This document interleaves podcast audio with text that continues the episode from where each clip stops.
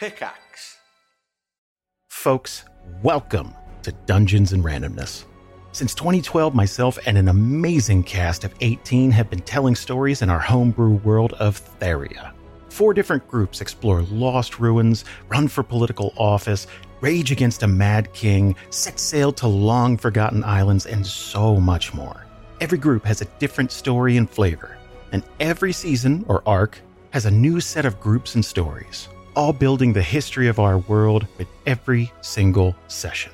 Literally hundreds of hours of stories are waiting for you as part of the Pickaxe Network. Check out Dungeons and Randomness wherever you get your podcasts, and we'll see you around the table. All right, so today we're going to talk about how to successfully have a relationship with someone with borderline personality disorder.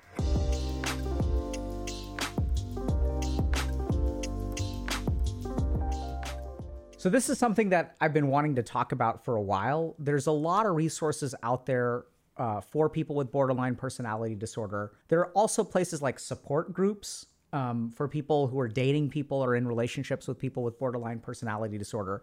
But I've worked with a lot of people with BPD, and I've worked with a lot of people who've dated people with BPD. And the truth of the matter is that oftentimes BPD is viewed as a red flag.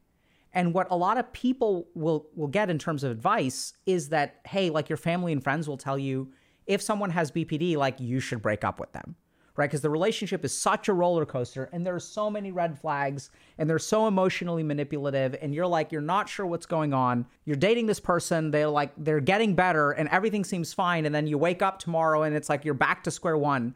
It can be incredibly incredibly like a wild ride which can be emotionally exhausting. And so the the sad truth is that a lot of people will sort of like end up avoiding people with BPD.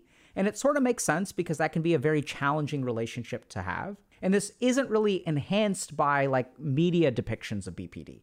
So if you look at um, you know how the media and TV shows and movies will kind of portray people with BPD, it's usually the crazy ex-girlfriend. And a lot of people out there will sort of like you know they'll have a crazy ex-girlfriend who was like ha- was one hell of a roller coaster of a relationship. And so this is i think really important because people with BPD actually do get better. Um, they can form very very wonderful healthy relationships. I've seen that happen over and over again. And the truth of the matter is that sometimes we fall in love with someone who has a diagnosable mental illness. And i don't think that it's good to just discard that person because they have a mental illness and sometimes having a mental illness can be really hard on your partner as well as on yourself. So, what I'd love to do today is talk y'all through a couple of things. The first is help y'all understand some of the basics of BPD.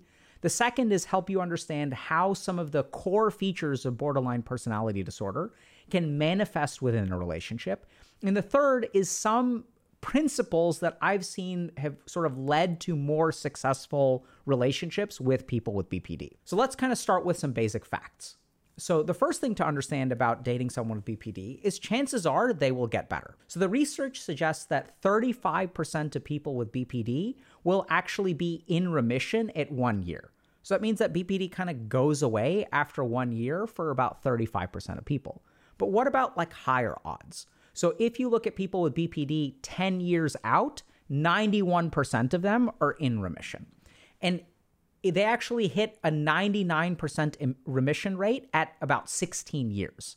So, what that means is that a lot of people will think that if someone is a crazy ex girlfriend, if they stay with that person, that person will remain crazy for the rest of their lives. And this is what you have to put up with for the rest of your life. But the truth of the matter is that for the majority of people, BPD actually resolves.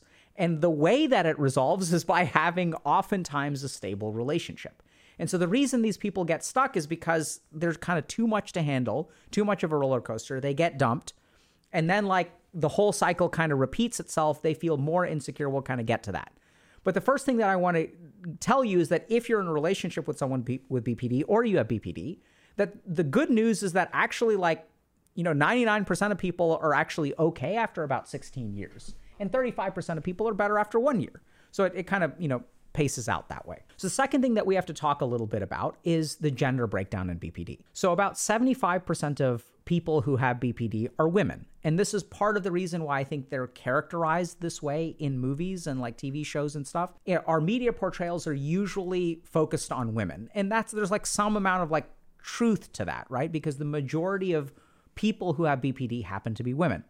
Some recent research is suggesting that the ratio is actually closer to one to one or 50%. And today, what we're going to talk about is some of the examples that I'll use will be sort of focused on a woman with BPD because that's most of the experience that I've dealt with. But there are absolutely cases, and we'll touch on these as well, where men can have BPD too, and those can be really challenging relationships. Okay? So don't give up hope. You don't have to dump them. We're not saying that you shouldn't dump them if that relationship isn't right for you. But I, I want to tell y'all first and foremost that having BPD, even though it can be a red flag, does not mean that it is an insurmountable problem in a relationship. So let's move on to understanding a couple of the core features of BPD. The first thing to understand about BPD is that these people have difficulty with emotional regulation. So if you look at the brains of people with BPD, they actually suffer more than the average human being. And how can you say that, Dr. K? Like, oh my God, like, isn't all suffering equal? How can we compare suffering? Like, everyone is entitled to suffer. Yes, that's true. Everyone is entitled to suffering. We shouldn't compare suffering, but you can actually do brain scans on people with BPD. You can actually study their reactions in their brain, and what you discover is something that's really interesting. So, the amount of time that it takes the average person to feel a negative emotion is like, let's say, somewhere between 5 and 30 seconds people with BPD feel negative emotions more rapidly than people with normal brains. They feel those emotions more intensely. So they feel worse faster. The measurable blood flow to the negative circuits of their brain is actually increased. So they literally feel that emotion more intensely than average. And this is the actually most damaging thing in my clinical experience is the amount of time, the duration of that negative emotional experience is way longer than average. So, whereas I may get really upset for like 20 minutes or 30 minutes, like after about half an hour, I'll kind of cool down. Whereas if you look at some people with BPD, they it will ruin their entire day or that negative emotional experience can last for like 24 hours. So this is something that's really important to understand because there's going to be a high amount of emotional activity in their brains. The second thing to understand about BPD is that the way that they feel about themselves is highly tied to the way that they are treated. So if you look at the core problem of BPD, in my opinion, this is kind of my take as a psychiatrist, it is a sense of self that is not well developed. So, what does this kind of mean? This means that, let's say that I have like an opinion of myself, right? I believe, hey, my name is Alok. I'm like kind of like a decent dude. I'm not perfect. I'm not terrible. And so, as I move through the world, I will get feedback, right? So, if someone like yells at me at a grocery store, I have this sense of self which is different from the way that I'm treated. And so that provides me with, with resilience. If someone calls me a piece of crap, I'm not going to believe that because I have an internal sense of self. Similarly, if someone walks up to me and is like, hey, you are the greatest thing since sliced bread, you are the Messiah, you are beautiful, you are amazing, you are perfect.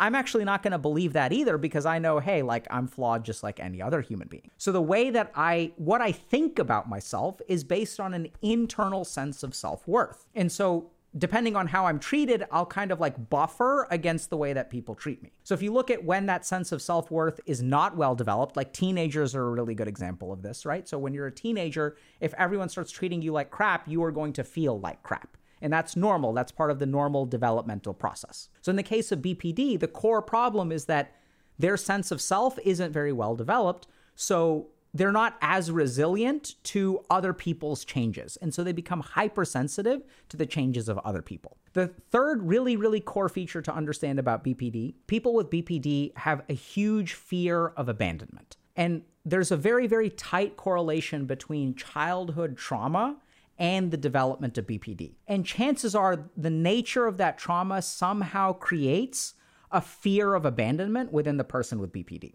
Okay? So now that we understand these three core things difficulties with emotional regulation, a very not resilient sense of self, and a fear of abandonment, we'll start to see how these manifest in relationships. So if you look at the diagnostic criteria for BPD, like you literally look at like how we diagnose BPD, one of the core features of the diagnosis is a pattern of intense and unstable relationships. So, why is this? So, it kind of comes down to understanding this emotional regulation piece. if you look at a normal uh, relationship, it'll be kind of like a bell curve in terms of emotional experiences. So most of the emotional experiences that you have with your partner will be like kind of mediocre, right? Like you're like cooking together, you're doing dishes, maybe you'll get into a little bit of a fight, you celebrate your birthday and it's like pretty fun and it's like pretty chill. It's like not that wild. It's like life is pretty normal with most people. The thing is, when you're dating someone with BPD, those relationships can be more U shaped. So instead of most of the experiences being emotionally in the middle, they're actually emotionally at the extremes. And it feels like a real roller coaster because, you know, the experiences that you're having are like really, really wild it's like, oh my God, on one day, like this uh, relationship is intense and it's beautiful. It's amazing. Oh my God, we're like so in love. And it's like so like, oh my God, this this person is the one. We spent 72 hours together and we didn't spend a minute apart. And it was like, oh my God, it was like all the movies. And then when you leave on Monday morning and you don't answer a text, it's like, whoa, now we're suddenly swinging to the other end of the pendulum. What the is wrong with you? Why don't you text me back? Like, I thought we had something real. I thought you were the one. I thought you meant it when you said you loved me. Like, they'll say all kinds of like really nasty, emotionally manipulative, toxic stuff, right? And then you're like, oh my God, this is terrible. And then y'all meet again and then she starts crying and then you feel terrible and you're crying and then you guys hug and then like you're together again and like you're past it all and you really do love each other and love conquers all. And then you know you start to get an erection and then you have makeup sex and it's like oh my god we're back to the other end. That's what relationships with bpd can be like. It's one hell of a ride right with a very very wild emotional swing so, why does this happen? It happens because of the difficulty with emotional regulation. So, what people with BPD do is when they start to feel abandoned, right? Because you had these three days where y'all were joint at the hip, and then you don't text someone back. What that person does is they start to feel abandoned. As they start to feel abandoned, remember they start to suffer more than you do. So, whereas like fear of abandonment may hurt you a little bit, like it's really intense for them and lasts for a whole day. And then what they start doing is they start engaging in behaviors to kind of bring you back. And so then they'll start texting you really toxic stuff, right? Or it'll like they'll like like bounce between like really toxic and like really sad things that like really pull at your heartstrings. They're like apologizing, I'm so sorry, I'm crying, like, oh my God, like, will you ever forgive me? And it's like, then you feel like an asshole. They make you feel guilty. So you're like, yeah, of course I'll forgive you. It's okay. Right. And so it, it's like your emotions become this ping pong ball. And why do your emotions become a ping pong ball? Because their emotions are a ping pong ball and they're kind of getting bounced all over the place.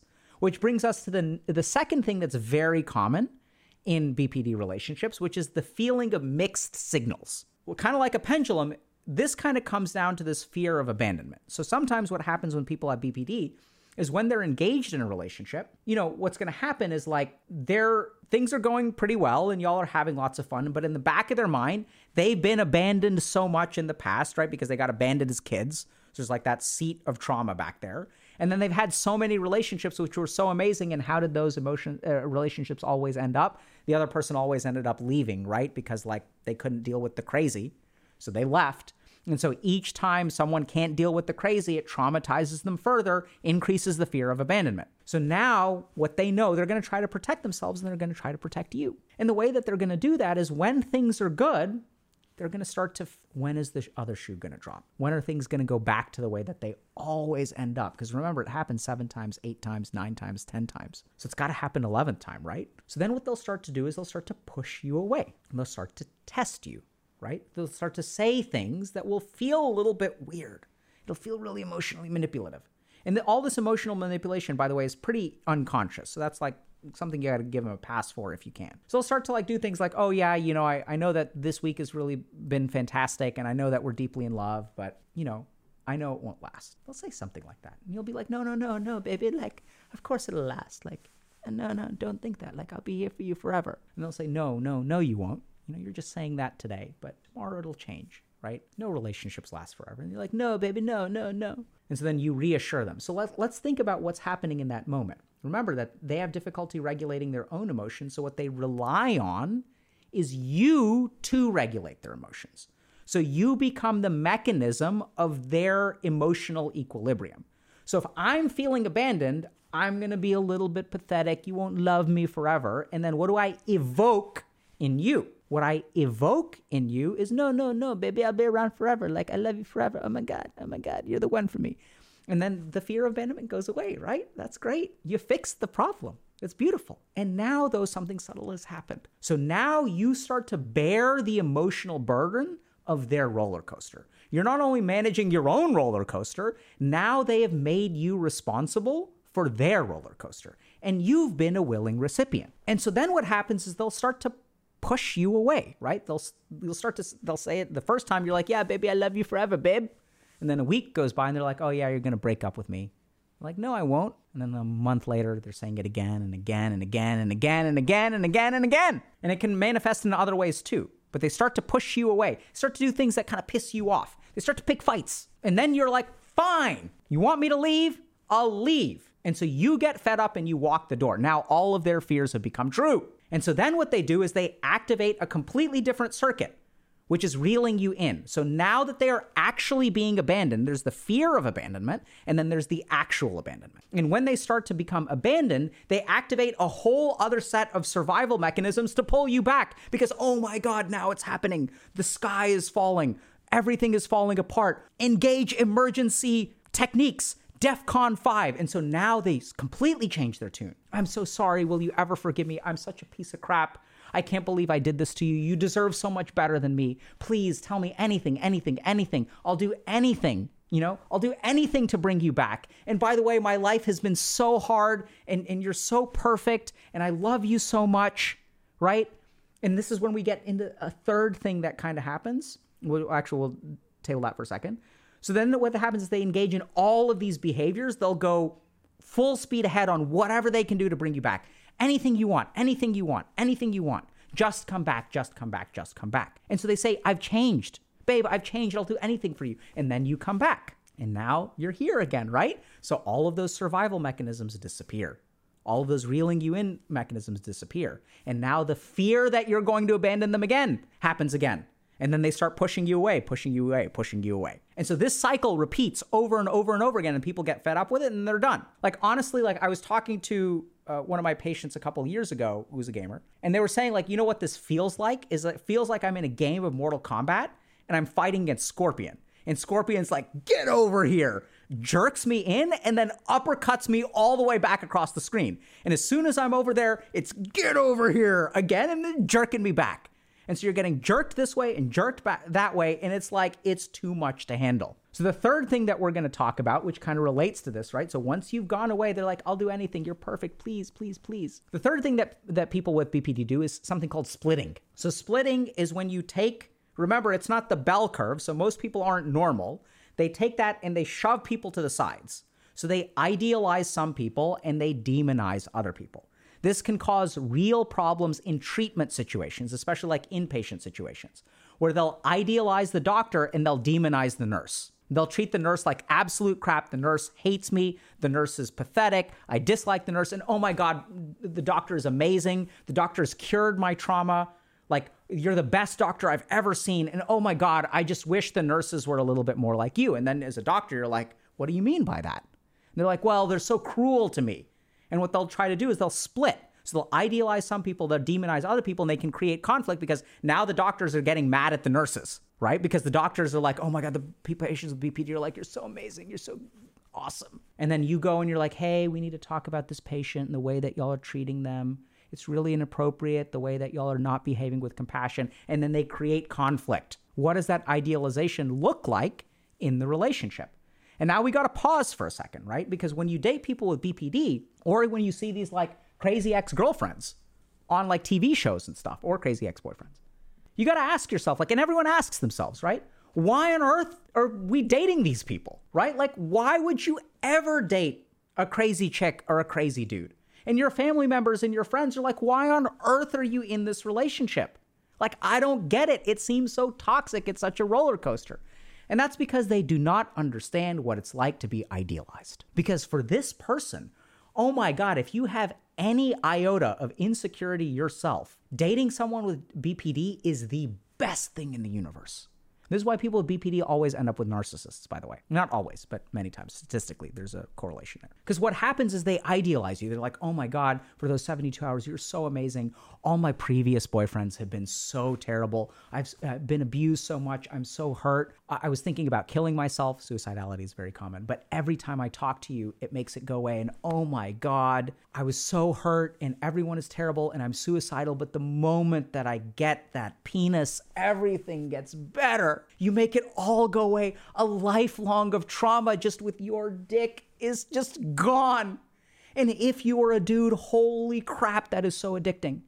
And what does that look like for the women who are dating men with BPD? They're good looking, they're intelligent, they're funny, they're engaged with you, and oh my God, they have the sensitive side. Oh my God, they like cried in your arms and y'all made love and like until the sun came up and they confessed their trauma to you and they're like i was to kill myself until i met you and you found this perfect human being this this damaged this broken this traumatized but oh my god you can fix him. You can fix him. They idealize you. Holy crap is it addictive? And then they demonize you. And what's so addictive about that is like oh my god this relationship is so good. 50% of the time and the other 50% of the time, it's such a mess. And so if you're dating someone in this situation, you're like, how do I move things in the right direction? Because if if we can go to 55%, 60, 75, 80, 90, like then this relationship is working. I can make it work. Because what do they say the second that you're like, I'm done with this. This is too much. This is too crazy.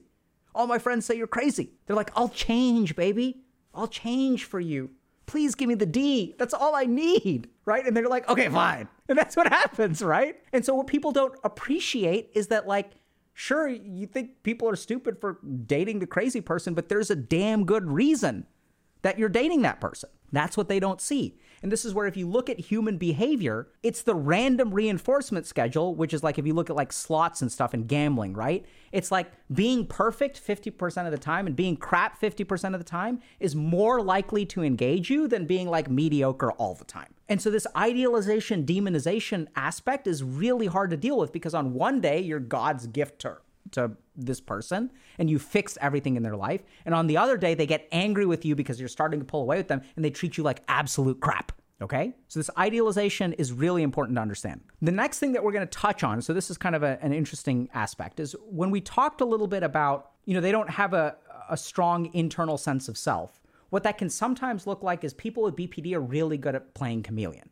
And remember that they their own emotional state is kind of like a mirror of what you feel. So if you're angry, they're angry. Or if uh, uh, and and one way that that, that can look, and this can be kind of confusing for people, is that they will adopt the mannerisms and interests of people around you. So sometimes you'll meet someone and it's like, wow, I'm into underwater basket weaving. And this person is like super into underwater basket weaving. I'm into anime, they're into anime. Like oh my god i found a dude who like loves to like cook. Like that's amazing. Like that's pretty cool right? So i i found a dude who loves to like organize things in glass jars in the pantry. Like that's wild. And so some, some of the things that can be really confusing is when you first meet this person they can start to become a little bit of a chameleon and kind of like shape themselves to your interests. And then the problem is that as the relationship goes on like that's not a genuine interest on their part. They were just kind of not really pretending, but they were absorbing a piece of your identity is really a better way to put it. And then like it becomes kind of frustrating because you kind of feel like a little bit led on, you feel a little bit deceived. I don't think the deception is intentional. It's just people with BPD are a little bit like a mirror where they like what you see in them is what they see, right? So they start to become a little bit of reflection. Now, if you're listening to this you know, and and maybe your fa- friend or family member has said like, "Oh my god, like why would you date this person?" Like I may be painting a really bad picture of, "Oh my god, clearly you got to run for the hills, right?" But no, actually you don't need to run for the hills. Like whether you run for the hills or not is ultimately like your choice and you have to really think about whether you, you know, don't feel guilty either way, but I don't want you to leave them because they have BPD, but I don't want you to stay with them because out of guilt. My hope is to educate you and if you decide, "Hey, I really want to try to build a relationship with this person," I want to try to help y'all understand this as best as you can. Okay, so how do you succeed in a situation like this? So the first thing is don't give up, okay? So, like I sh- shared at the very beginning, BPD is something that for the vast majority of people enters remission. And a stable relationship is something that can be really, really impactful and positive towards that. And the other aspect of don't give up is remember it's a roller coaster. So, what that sort of means is that even if things feel really, really, really awful, if you can kind of be neutral for long enough, the awful periods will disappear. And even if things feel really, really, really, really amazing, that'll kind of like normalize too. So, in a bizarre way, what the main reason that I would say don't give up on people who have BPD is because time is actually on your side.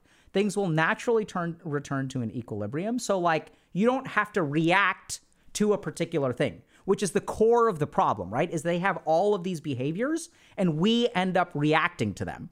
And then as we react to their behaviors, we evoke a whole different set of behaviors, a la scorpion, and then we end up reacting to those. So we're sort of felt like it feels like we're being like yo-yoed back and forth in this relationship.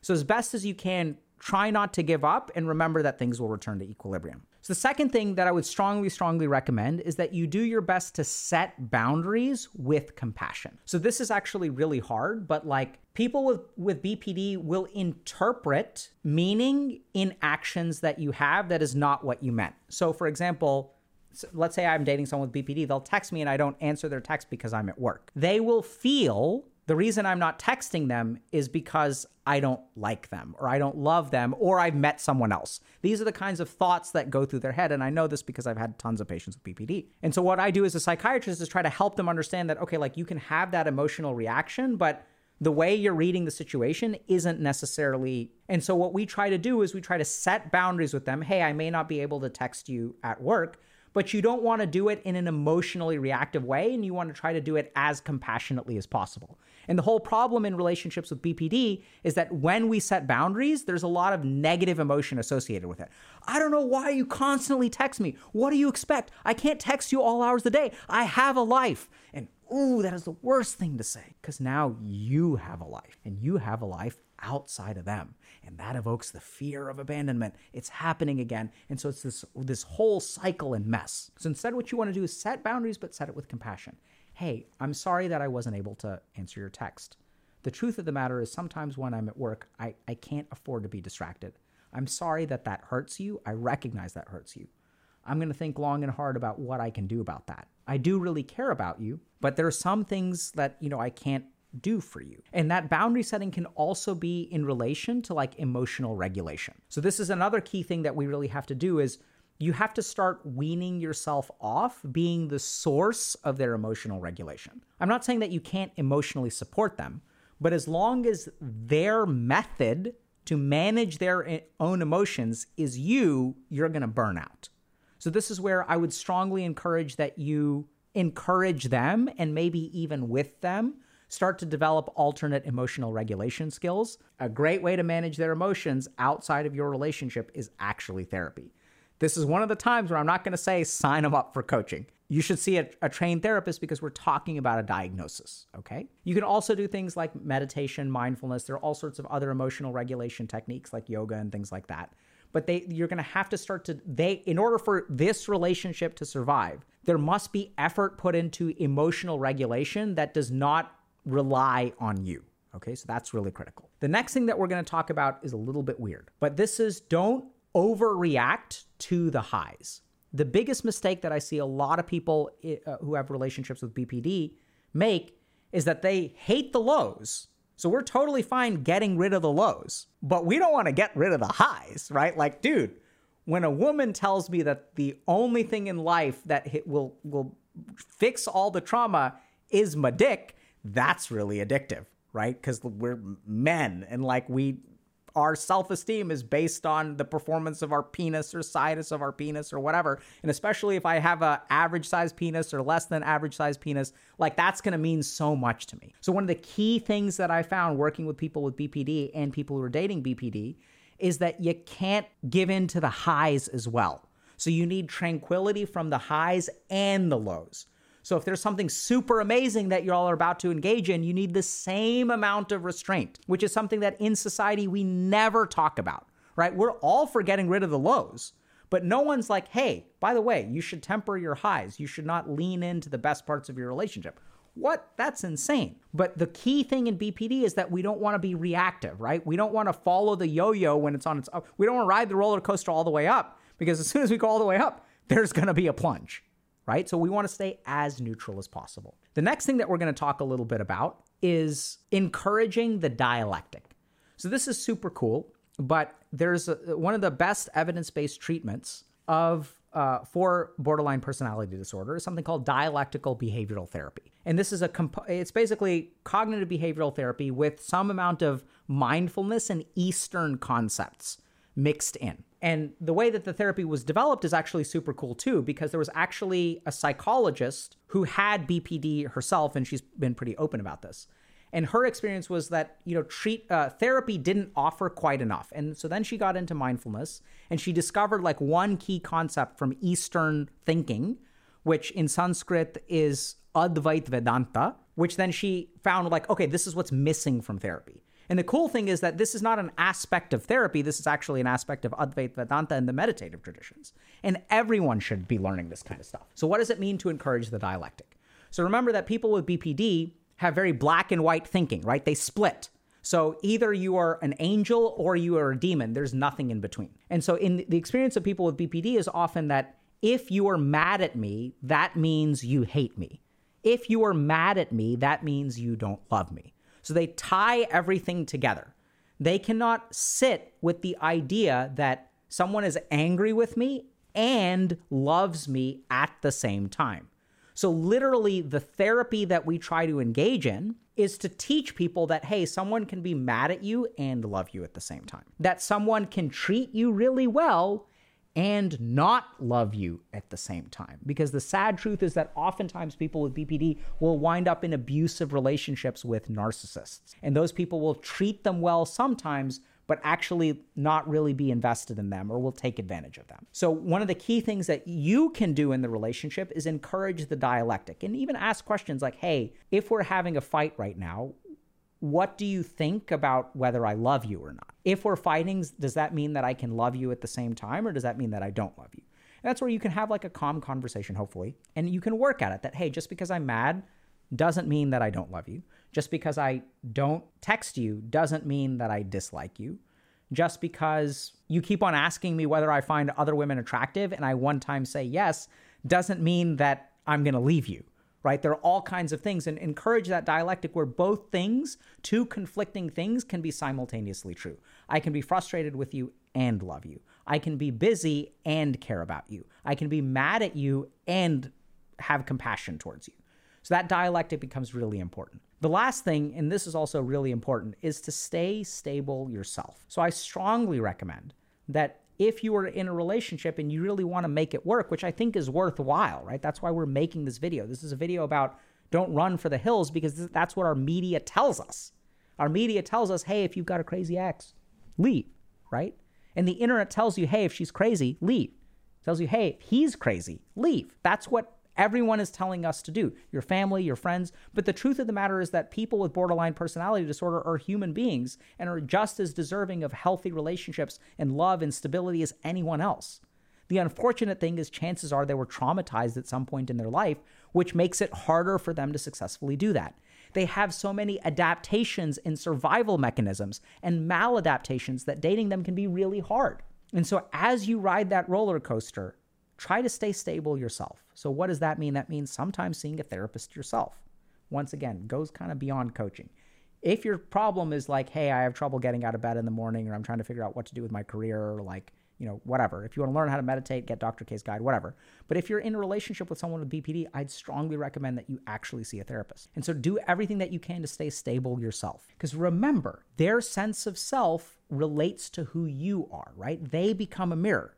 So the key thing, and this is how relationships help people with BPD, is that the more stable you are, the more stable they will become. So don't give up on them because they're wonderful, beautiful human beings. And don't fall for the highs or the lows. Good luck. You're gonna need it. So, one last kind of like quick disclaimer. So, a lot of the stuff in this video has been kind of like hyperbolic. And I want to share with y'all that the actual experience of people with BPD in a lot of these examples are like widely variable, right? So, part of the challenge of trying to educate people on the internet is that I try to say things that will resonate and connect with people, but at the same time, I could be playing into and exacerbating stereotypes. So, from the bottom of my heart, if I've offended anyone, I'm really sorry. I try to be entertaining and educational, but I want all y'all to understand that what we were talking about today was sort of hyperbolic, and there's actually a lot of variability with the way that people with BPD will present and manifest.